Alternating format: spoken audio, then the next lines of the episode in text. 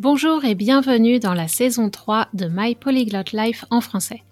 Un podcast pour les personnes qui ont appris ou qui apprennent le français à un niveau intermédiaire et avancé et veulent se perfectionner. Tu es curieux ou curieuse, tu aimes explorer différents sujets liés aux grandes questions de société, notamment les perspectives féministes et décoloniales. Tu t'intéresses peut-être aux cultures francophones, en particulier de la France et du Québec Peut-être prépares-tu un examen comme le DELF, le DALF, le TEF ou le TCF et tu recherches des ressources adaptées et motivantes. Alors ce podcast est pour toi. Je suis Cathy Intro, coach de français certifié Neurolanguage, et dans ce podcast, j'aimerais te permettre d'améliorer ta compréhension orale et ton vocabulaire, et partager mon expertise de l'apprentissage efficace des langues étrangères. Plus que tout, j'espère te faire réfléchir et éveiller ton désir de discuter en français de sujets complexes, avec confiance. Si tu aimes ce podcast et veux le soutenir, laisse une note et un commentaire sur Apple Podcast et parle-en à tous tes amis et à tes profs. Retrouve la transcription de cet épisode et toutes les archives sur mon site français.mypolyglotlife.com. Bonne écoute! Bonjour, aujourd'hui je suis super contente euh, de recevoir Aïcha qui est québécoise et qui a accepté de répondre à mes questions sur euh, tout ce qui fait la richesse de la culture québécoise entre la chanson, le théâtre et plein plein de choses. Et, euh, et, en fait, le Québec a une richesse culturelle incroyable. Ça fait trois ans que je suis à Montréal et en trois ans, j'ai seulement effleuré la surface. Donc, je, commence juste à gratter la surface de la culture québécoise. Et, euh, et, chaque jour, je me rends compte à quel point en France, on connaît rien du tout de la culture québécoise. On a l'impression qu'on comme on parle français, on partage beaucoup de choses, mais les productions culturelles sont vraiment différentes. Et euh, en France, à part euh, Céline Dion, Garou, Robert Charlebois et quelques humoristes, on connaît pas toute la les films aussi avec Denis Arcand et euh, on a une petite culture du cinéma québécois mais c'est seulement une fraction de tout ce qui est produit ici. Et donc ce que je propose aujourd'hui avec Aïcha c'est de faire un petit tour d'horizon en commençant par la chanson, le théâtre, l'humour et aussi on va parler un peu de la place des femmes dans cette véritable révolution culturelle qui a eu lieu au Québec à partir des années 60 et qui a, encore une grande influence aujourd'hui sur toute la société québécoise. Et euh, ça, j'en ai parlé dans le premier podcast. Donc, si vous ne connaissez pas la révolution culturelle, je vous invite à écouter le podcast et euh, aussi cette interview avec euh, Aïcha. Et donc, déjà, si tu veux bien répondre à ma question de pourquoi il y a autant de production en français sur une toute petite région du Canada de l'Amérique du Nord, il y a une production énorme. Comment ça se fait? Oui, en fait, le passé culturel québécois, on s'entend, remonte à plus loin que la Révolution tranquille, mais ce qui s'est produit avec la Révolution tranquille et on se souviendra dans le premier podcast, Jean Lesage avait un super slogan: «Maître chez nous». Donc c'était ce désir de la province du gouvernement québécois de reprendre le contrôle sur euh, les ressources naturelles de la province. Mais on s'est rendu compte qu'on avait besoin, qu'on voulait en fait mettre de l'avant un sentiment nationaliste. On voulait que le Québécois ou la Québécoise moyenne reprenne contrôle sur son identité et avec la Révolution tranquille, la culture est devenue un outil et un vecteur important pour amener euh, ce nationalisme-là jusque dans les maisons ou les chaumières, comme on disait à l'époque. Et pour une fois, le culturel était complètement aligné sur la mission politique de l'État et on s'est mis donc à subventionner euh, les artistes, à subventionner la culture, à subventionner les théâtres et donc l'argent coulait entre le gouvernement et le monde artistique, ce qui n'avait pas été vraiment le cas jusqu'à euh, la Révolution tranquille. Et donc, cet aspect-là euh, d'une relation, si on veut, beaucoup plus harmonieuse entre le politique et l'art a contribué à ce que le Québec développe une culture de la culture, en fait, tout simplement. Euh, donc, on s'est mis à ouvrir des, euh, des programmes à l'université pour former des artistes et tous les domaines de l'art ont explosé. Euh, et donc, c'est comme ça qu'encore aujourd'hui, on a euh, une, une on a une population où on a un État qui subventionne beaucoup l'art et comme ça s'est inscrit dans euh, l'identité québécoise, ben c'est une c'est une roue de bienfaisance. Hein. Quand on commence à donner euh, à l'art, l'art nous en redonne et on, on, on est dans maintenant dans toujours dans cette culture là où on veut subventionner l'art et on veut le tenir vivant. Et c'est comme ça que le Québec est devenu un grand producteur culturel pour notre plus grand bonheur à tous et à toutes, disons-le. ouais, c'est vrai que c'est une grande différence. Euh, j'ai vécu à Vancouver avant et la mm-hmm. vie culturelle dans le reste du Canada est beaucoup moins. Ouais, on sent qu'il y a moins de fonds publics et de subventions pour la culture euh, à l'extérieur. Et justement, c'est intéressant de voir quand on est un artiste francophone à l'extérieur du Québec, on peut bénéficier d'un certain nombre de structures mises en place par, euh, par Ottawa ou par le fédéral ou par des associations pour promouvoir la culture en français dans tout le Canada. C'est même presque peut-être plus facile d'avoir les subventions en tant qu'artiste francophone au Canada que artiste anglophone. Il faut dire que la compétition est un peu moins forte aussi, ce qui aide, mais il y a en effet euh, les, vecteurs de, transmission culturelle euh, en français sont, très ouverts et il euh, faut dire aussi que le Québécois moyen ou la Québécoise moyenne est un, un, grand consommateur de culture. Donc, quand on a des artistes francophones qui nous arrivent de l'extérieur, c'est toujours, on a tellement de festivals l'été pour justement promouvoir euh, les francophonies, en sont un bon d'ailleurs, pour promouvoir ces artistes-là que oui, en effet, pour un artiste francophone, même à l'extérieur du Québec, euh, il y a des subventions, il y a un moyen aussi, un, de, de, de, des canaux qui permettent euh, de se faire connaître et de trouver un public euh, assez important. Mais en même temps, on s'entend que le chanteur anglophone a accès au monde des États-Unis qui est lui tellement, tellement gros qu'on ne peut pas en, on ne peut même pas faire de comparaison. Euh, mais c'est vrai que euh, l'art francophone au Canada est poussé par Terre-Neuve, est poussé par beaucoup, beaucoup de provinces. Et cette importance-là de la culture au Québec aide, euh, sert un peu de fondation pour ce, ce, cette transmission à plus large échelle. Ouais, c'est vrai que c'est un petit marché, c'est un marché de niche. Mais Et euh... voilà. Mais un marché qui s'aime beaucoup. Et il euh, y a un. C'était, j'imagine, un, quelque chose qui a aidé la, le marché de la culture québécoise à se développer, notamment celui de la chanson. C'est le marché français, où il y avait quand même un débouché et un marché financier beaucoup plus important pour les Québécois qui arrivent à, à toucher le marché français, c'est sûr que les retombées économiques, c'est pas les mêmes que si on reste euh, au Québec. Non, et ça aussi, c'était une nouvelle. Euh, on s'entend qu'encore aujourd'hui, on va dire à nos acteurs d'apprendre l'anglais pour aller jouer aux États-Unis. On va dire à nos chanteurs de chanter en anglais pour accéder au marché américain. C'est un peu toujours cette vieille, ben, cette vieille et cette nouvelle mentalité que l'anglais, c'est ce qui nous ouvre les voies de l'international.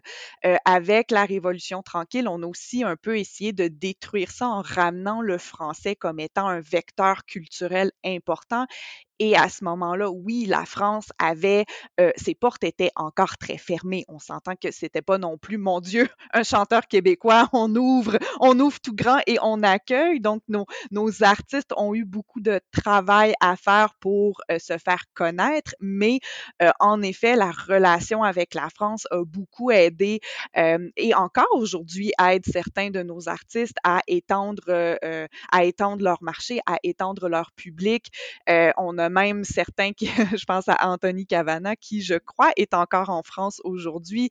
Euh, tu nommais les principaux comme Céline Dion, Garou, euh, mais on a aussi d'autres artistes, certains humoristes aussi, qui vont traverser les frontières et qui peuvent le faire dans leur langue, qui peuvent le faire en français avec certains ajustements parce que le français moyen ne comprend pas toujours le québécois moyen.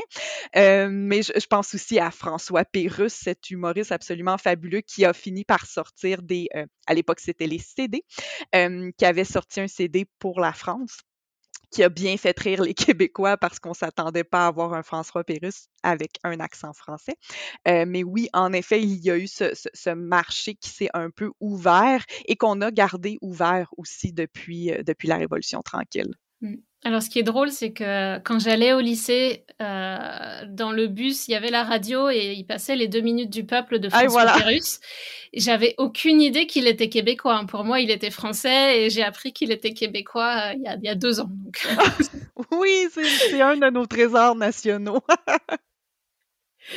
et euh, pour revenir au, au, domaine de la chanson, parce que ça a été un... Donc, le gouvernement de la Révolution tranquille a bien compris que pour créer une nation, il fallait une culture. Et mm-hmm. la chanson, j'ai l'impression que ça a joué un grand rôle si je pense à Gilles Vigneault ou à des auteurs à, texte qui euh, ont fait vraiment façonner cette identité québécoise. Oui, euh, tout à fait. On a toujours été friands de musique euh, au Québec. On, retrace beaucoup la racine de certaines de nos euh, chansons traditionnelles à l'Irlande, entre autres. ces chansons à, répondre ou la ceinture fléchée. on a l'image du Québec ancestral ici et avec la Révolution tranquille, on a vu la naissance des chansonniers et des chansonnières. Ce sont donc des gens, et tu l'as nommé, c'est le cas de Gilles Vigneault, c'est le cas de Pauline Julien ou même Robert Charlebois qui est très connu en France. On a aussi Claude Léveillé.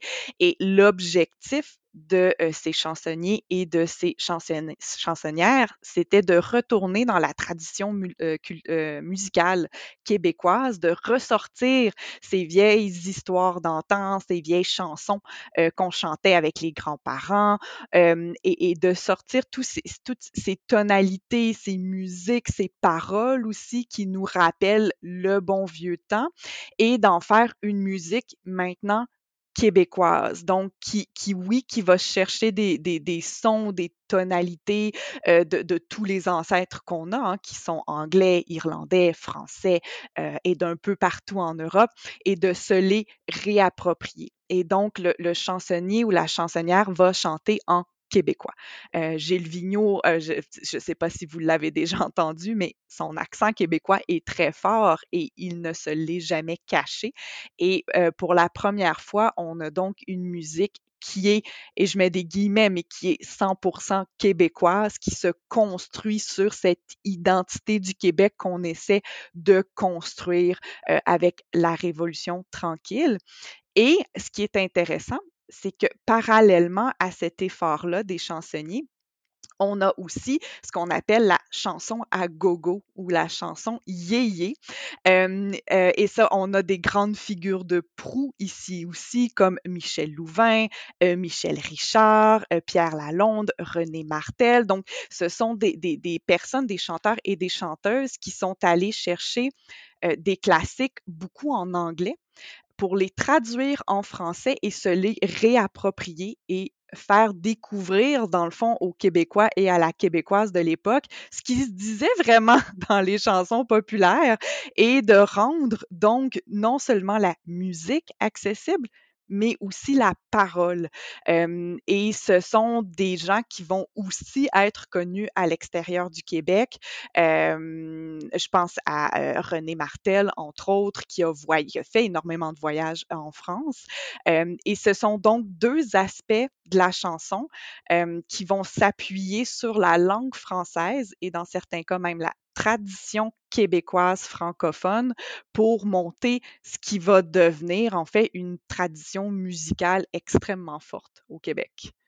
Ouais, on avait un peu les mêmes, euh, Les mêmes tendances en France avec euh, donc les chansonniers, toutes les paroles à texte. Oui. Euh, ça, c'est une grande tradition. Bah, Jacques Brel, enfin, tous les chanteurs connus français à l'international, on peut les classer dans la... les chansonniers avec un message soit d'amour ou de régional ou nationaliste ou plein de thèmes différents, mais bon, plus concentrés sur le texte. On avait aussi dans les années 60 les chanteurs yéyé. Euh, alors en France, c'était Richard Anthony. Mais, en, fait, certaines chansons ont voyagé en France, mais on savait pas que c'était des Québécois. Oui, et je pense que bizarrement, dans cet effort-là québécois de vouloir mettre chez nous, hein, de vouloir reprendre le contrôle, c'est qu'on est quand même allé puiser dans ce qui était des développements culturels ailleurs, comme en France, comme on s'est appuyé aussi sur nos racines musicales irlandaises, françaises, anglaises. Donc, c'est comme si on acceptait aussi que dans ce renouveau culturel québécois, il allait y avoir un peu du reste du monde. Bah, c'est comme ça qu'on fait. Et on permet aux gens de consommer en français en leur donnant les choses mmh populaires, mais dans leur langue. Hum, après les yéyés, j'ai l'impression que la, période plus récente, avec les cowboys fringants, euh, il y a les trois accords. Les trois accords en français? On est un peu dans la chanson peut-être plus contestataire, ou en France, la chanson de gauche, quoi, des un peu révolutionnaire que tu écoutes au lycée quand tu veux aller dans les manifs. Celle qui est répétée en boucle quand on sort dans les rues. Euh, oui, on a encore. Euh, oui, la, musique s'est développée, la musique québécoise s'est développée pour être un peu plus contestataire ou à tout le moins humoristique aussi. Hein. Les trois accords, l'objectif premier est quand même de faire rire ou même à la limite d'énerver dans certains cas. Euh, mais c'est vrai qu'on a eu une grande mouvance un peu plus contestataire. On l'a vu aussi en humour, mais les cobayes fringants ont probablement été un peu la, figure de proue de, de, cette tendance musicale à parler politique, à parler des problèmes sociaux, à parler de, comment est-ce qu'on se sent comme un jeune au Québec à une certaine époque. Et ça s'inscrit, leur musique est encore très traditionnelle euh, on pense aussi peut-être à Mes Aïeux, un autre groupe très connu au Québec, oui, en effet, euh, qui sont aussi un peu contestataires, mais qui sont quand même plus euh, doux. ils ont une approche, l'amour de la culture, ils vont aller retrouver les, les, sonorités traditionnelles musicales de l'époque, beaucoup de messages d'amour sur la famille, sur le... et ces groupes-là vont s'inscrire directement dans le travail de Gilles Vigneault, le travail de tous ces grands chansonniers-là qui ont ramené un peu, mais ben, en fait, qui ont structuré ce qui existait dans les maisons, ce qui existait à Noël quand on sortait la cuillère de bois, qu'on sortait les trucs et qu'en famille, on se mettait à, à faire de la musique. Ils ont rendu ça visible, en fait, à la face du monde et ils ont surtout dit aux Québécois et aux Québécoises, ce que vous faites à la maison a une valeur, la, culture que vous créez sans vous en rendre compte, elle intéresse les gens, elle a une valeur et elle a le droit de se retrouver sur scène. Et je pense que c'est là où le travail de ces chansonniers, qui est maintenant repris par des groupes comme Mes Aïeux, comme les Cowboys Fringants, euh, c'est cette valeur-là qu'ils ont mis de l'avant, en fait, qu'on cherche à, remettre euh, sur scène aujourd'hui et qu'on réussit, en fait, à, mettre sur la scène internationale même. Ouais, ouais. C'est euh, bah, quand je suis allée dans d'autres vidéos YouTube sur la côte nord, j'ai un peu parlé de mon voyage à Natashquan et mm-hmm. de, donc du coin de Gilles Vigneault et du fait que c'était traditionnel, il n'y a rien à faire sur la côte nord l'hiver. non. Les gens allaient les uns chez les autres, ils faisaient de la musique et mm-hmm. tout de suite, voilà, des, chansons, des danses, c'est vraiment une partie de la culture intégrante, partie intégrante de la culture. Et, euh, je trouve que c'est un bon, une bonne inspiration, un bon modèle pour euh, tous les, la culture autochtone qu'on est en train d'essayer de revaloriser ce, mécanisme de la révolution tranquille et de, valoriser la culture, c'est une bonne, un bon modèle qu'on pourrait. Euh, 100 et il y a eu quand même pas assez je pourrais parler de la condition autochtone pendant longtemps, euh, mais il y a des efforts en ce moment et depuis quelques années pour revaloriser, redonner voix, si on veut, au peuple autochtone, euh, mais redonner voix à leur culture, donc à leurs droits. Euh, on parle du chant de gorge beaucoup, qu'on voit de plus en plus apparaître dans les médias traditionnels. on pense à Wapiti Mobile, qui était un, un projet absolument incroyable qui permettait aux jeunes euh, Inuits peut-être d'autres communautés, mais surtout les jeunes Inuits, de filmer, de faire des films, donc de, la production cinématographique. Euh, ces films-là ont été vus par euh, des milliers de personnes au Québec et au Canada. Et donc, on a des projets comme ça qui, je pense, vont être essentiels euh, si on veut améliorer les relations entre les Autochtones et le reste de la population canadienne, mais aussi, surtout pour eux pour leur redonner une voix qu'ils ont tellement perdue depuis, depuis le colonialisme, on va se le dire, une voix qu'ils n'ont jamais retrouvée. Mais je pense qu'en effet, on a ici un modèle où clairement, quand, les, quand il y a une volonté politique de faire vivre le culturel, le culturel va vivre et c'est en effet un, un, modèle qui, je pense, est déjà mis de l'avant, mais pourrait même être davantage mis de l'avant avec les Autochtones, en mmh effet. Et une autre dimension qui a été très importante pour la, révolution culturelle, la révolution tranquille et la culture québécoise, c'est tout le, la production théâtrale. Oui. Là, je pense à Michel Tremblay et à vraiment la valorisation de la langue québécoise dans le théâtre. Oui, tout à fait. c'était une belle période pour le théâtre au Québec, on va se le dire. il y a eu l'Hostie Show. Vous me permettrez, le sacre, c'est le nom du spectacle. on ne le, définit pas toujours en théâtre parce que c'était un, spectacle éclectique de musique, de théâtre, de, tout ce que ces artistes pouvaient imaginer, mais c'est encore une pièce ou enfin une œuvre considérée comme euh, un des éléments très fondamentaux de la culture de la Révolution tranquille. Et parallèlement à ça, dans les mêmes années, on a en effet la pièce de théâtre Les Belles Sœurs de Michel Tremblay, qui, je pense, est produite sur scène la première fois en 1968 et c'était au Rideau Vert, au théâtre du Rideau Vert. Et cette pièce est absolument fabuleuse euh, et elle aura un rôle vraiment, vraiment très fort dans euh, la, recherche d'identité culturelle ou même dans la, euh, la définition de ce qu'on veut et de ce qu'on cherche en tant que Québécois et Québécoises. Et hum, je ne sais pas si on aurait la même force culturelle sans Michel Tremblay, mais la, la, la, particularité de, cette pièce, Les Belles Sœurs, c'est qu'on a Germaine Lauzon, qui est le personnage principal, qui gagne des timbres.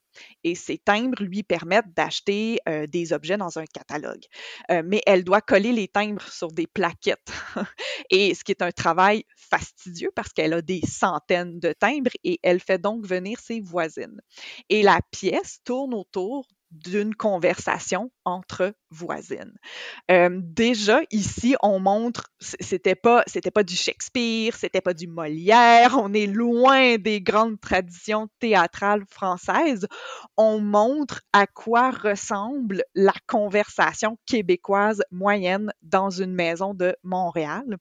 Et plus encore, on utilise le joual, donc la fameuse langue québécoise typique qui est parlé par les familles, qui est parlé par la population de l'époque. Et ce que Michel Tremblay a fait, c'est de dire au Québec, c'est possible de faire quelque chose de beau, c'est possible de faire quelque chose d'intéressant, c'est possible de faire quelque chose qu'on veut montrer au monde et de le faire en québécois. Et euh, les belles-sœurs vont, euh, la pièce va être traduite dans, près, dans plus de 30 langues, en fait, euh, et dont en yiddish, on a une forte population, ben une forte, ça reste une minorité, on s'entend, mais on a une population yiddish assez importante à mmh. Montréal. Et la pièce bizarrement ou enfin surprenamment, la pièce est allée euh, chercher des gens, des, cette minorité yiddish s'est sentie représentée par euh, la pièce de Michel Tremblay, qui se voulait pourtant 100% québécoise, mmh mais je pense qu'on a réalisé avec les belles-sœurs que le rôle de la minorité, ce, sentiment minoritaire dépassait le Québec. Il dépassait le francophone moyen et c'est une pièce qui a grandement contribué à faire connaître le Québec, mais à aussi créer des ponts avec d'autres minorités importantes au Québec et ailleurs. Et euh, Michel Tremblay écrit encore aujourd'hui, il publie encore des livres, c'est encore un trésor national. Euh, et cette pièce est vraiment, vraiment à, l'avant-garde euh, de du culturel 100% québécois.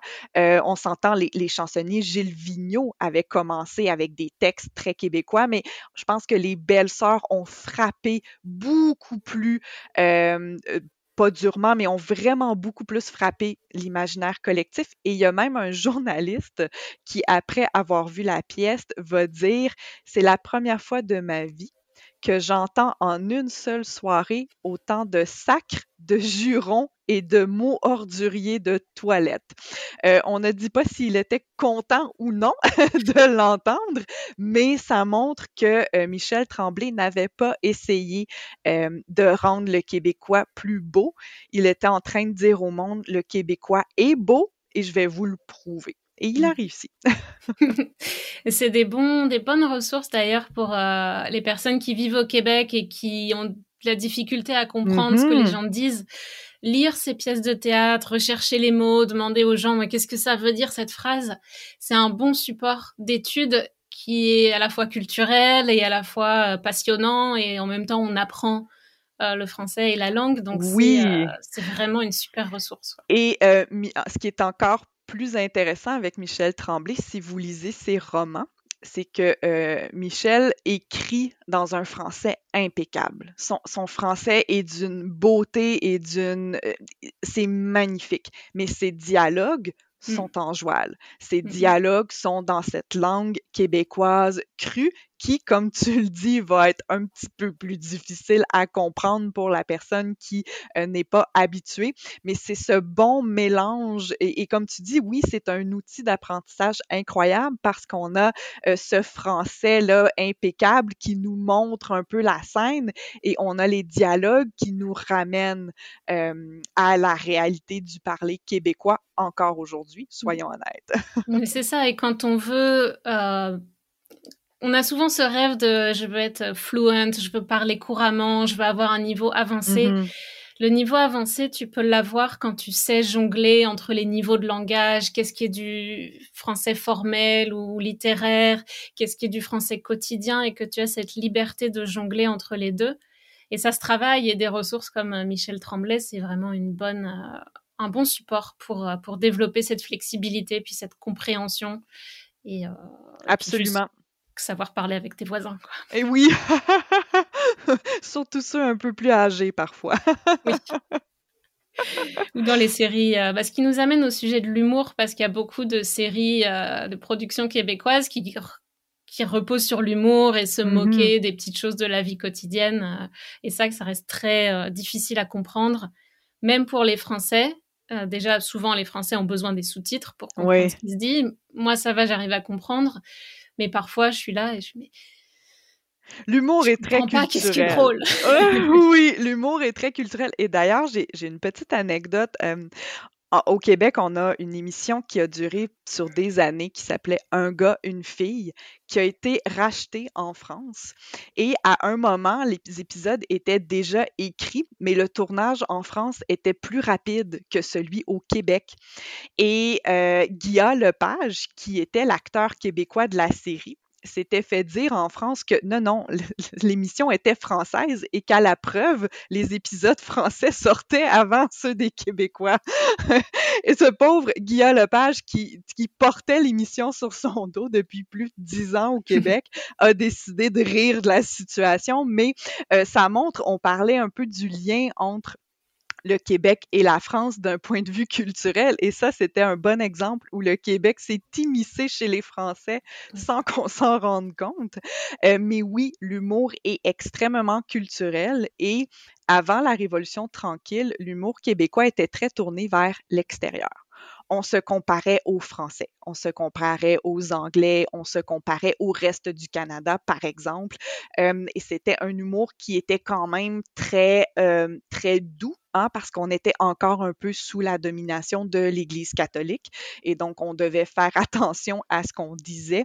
Euh, le, euh, Duplessis n'était pas un premier ministre très euh, qui, aimait tant que ça la, critique. On n'était pas dans une dictature, on s'entend, mais euh, c'était pas du tout un gouvernement ouvert et ça, se ressentait dans l'humour, dans le théâtre et dans, dans toute la culture. Avec l'arrivée de la Révolution tranquille, on a vu apparaître un humour très québécois et c'était un humour beaucoup plus critique aussi, beaucoup plus cynique. Et d'ailleurs, un des groupes humoristiques principaux de l'époque s'appelait les cyniques, euh, qui sont arrivés avec des textes qui étaient grinçants, euh, mordants et même vulgaires.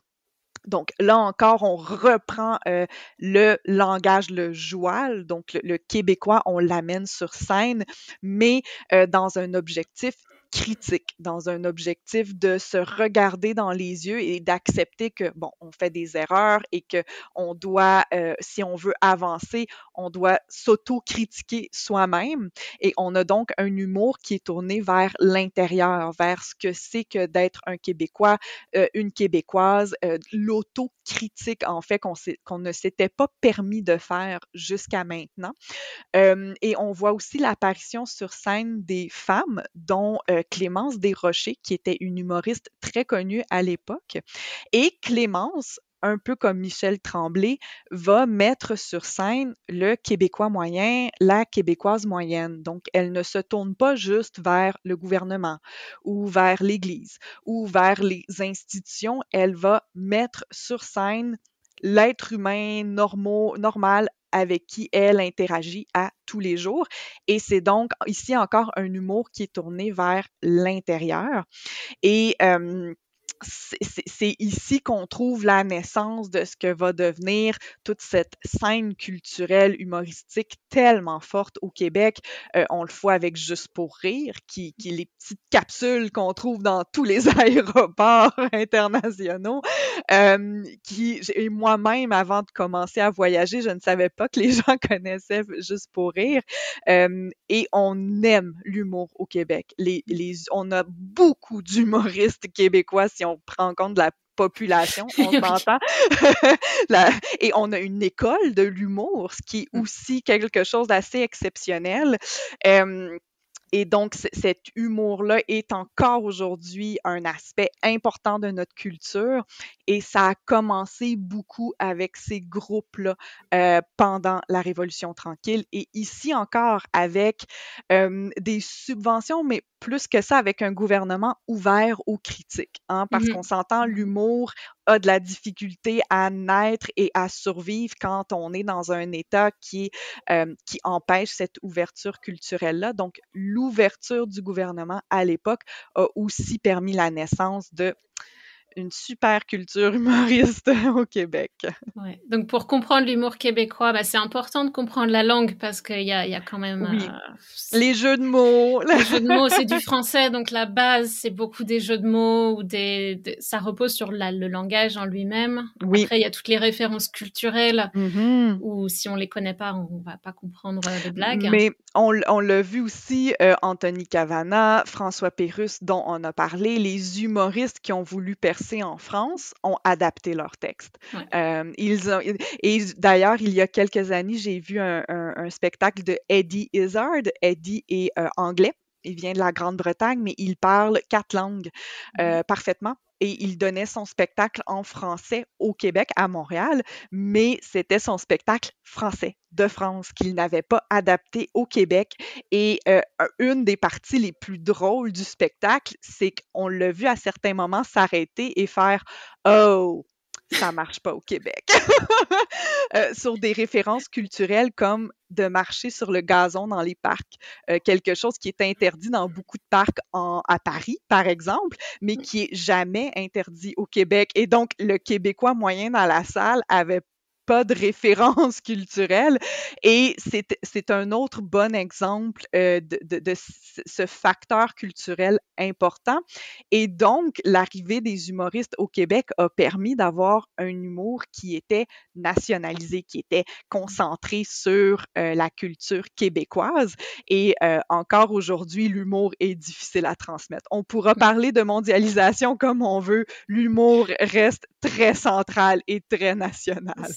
Il faut avoir grandi avec. Euh, et il y a, y a une, un aspect aussi de l'humour québécois. Euh, en français, on dirait, ou en France, on dirait c'est un peu pipi caca ou les blagues sexuelles. C'est quand même très très vulgaire souvent. On est très américain. Hein? Il faut pas oublier que le Québec se trouve sur ce grand continent qui est l'Amérique. Et je trouve que notre humour ressemble beaucoup plus à celui des États-Unis qu'à celui de l'Europe. Et pour être honnête, je suis moi-même une fan de l'humour britannique et j'ai un peu de difficulté avec l'humour moyen euh, Québec, États-Unis. On en a des très bons, mais c'est en effet un autre niveau euh, d'humour complètement. Mmh, qui existe aussi en France. Il y a certains comiques de France qui sont aussi, on dit, au, ras des pâquerettes euh, avec les, blagues vulgaires et c'est, voilà, ça, ça arrive. mais il y en a pour tous les goûts, en fin de compte. Super, bah c'était un tour d'horizon rapide. On pourrait y passer euh, des heures et des heures, mais c'était oh une bonne introduction, je pense, et il y a de quoi euh, aller euh, explorer plus loin. Je vais mettre quelques dans les sous-titres ou dans la description des références d'artistes que vous pouvez aller aller voir. Et puis euh, bah, peut-être que tu peux juste te présenter, nous donner un petit peu de background euh, sur euh, qui tu Oui, ben, comme tu disais, euh, québécoise d'origine, malgré ce que mon prénom pourrait en, en, faire deviner. je suis rédactrice maintenant après des études en politique, en histoire, entre autres d'où ma, ma, petite connaissance sur euh, l'aspect culturel de la Révolution tranquille. et donc, un peu comme toi, la langue est au centre de ce que je fais euh, à tous les jours. Et ça me fait toujours du bien aussi de, de me rappeler que on, a une langue à nous, en fin de compte, hein, et on a une culture à nous, et la raison pour laquelle elle existe et la raison pour laquelle elle est encore forte aujourd'hui, c'est qu'on continue à, à, favoriser cette culture-là, et j'invite tout le monde à y jeter un coup d'œil. Mmh ouais, que vous appreniez le français international, québécois ou de n'importe où, c'est toujours bien d'ouvrir ses horizons et de découvrir les, les choses à, qu'on n'avait pas forcément euh, pensé avant. Tout à fait. Voilà, si vous aimez ce podcast, n'oubliez pas de vous abonner et d'en parler autour de vous, et je vous dis à très bientôt sur My Polyglot Life en français.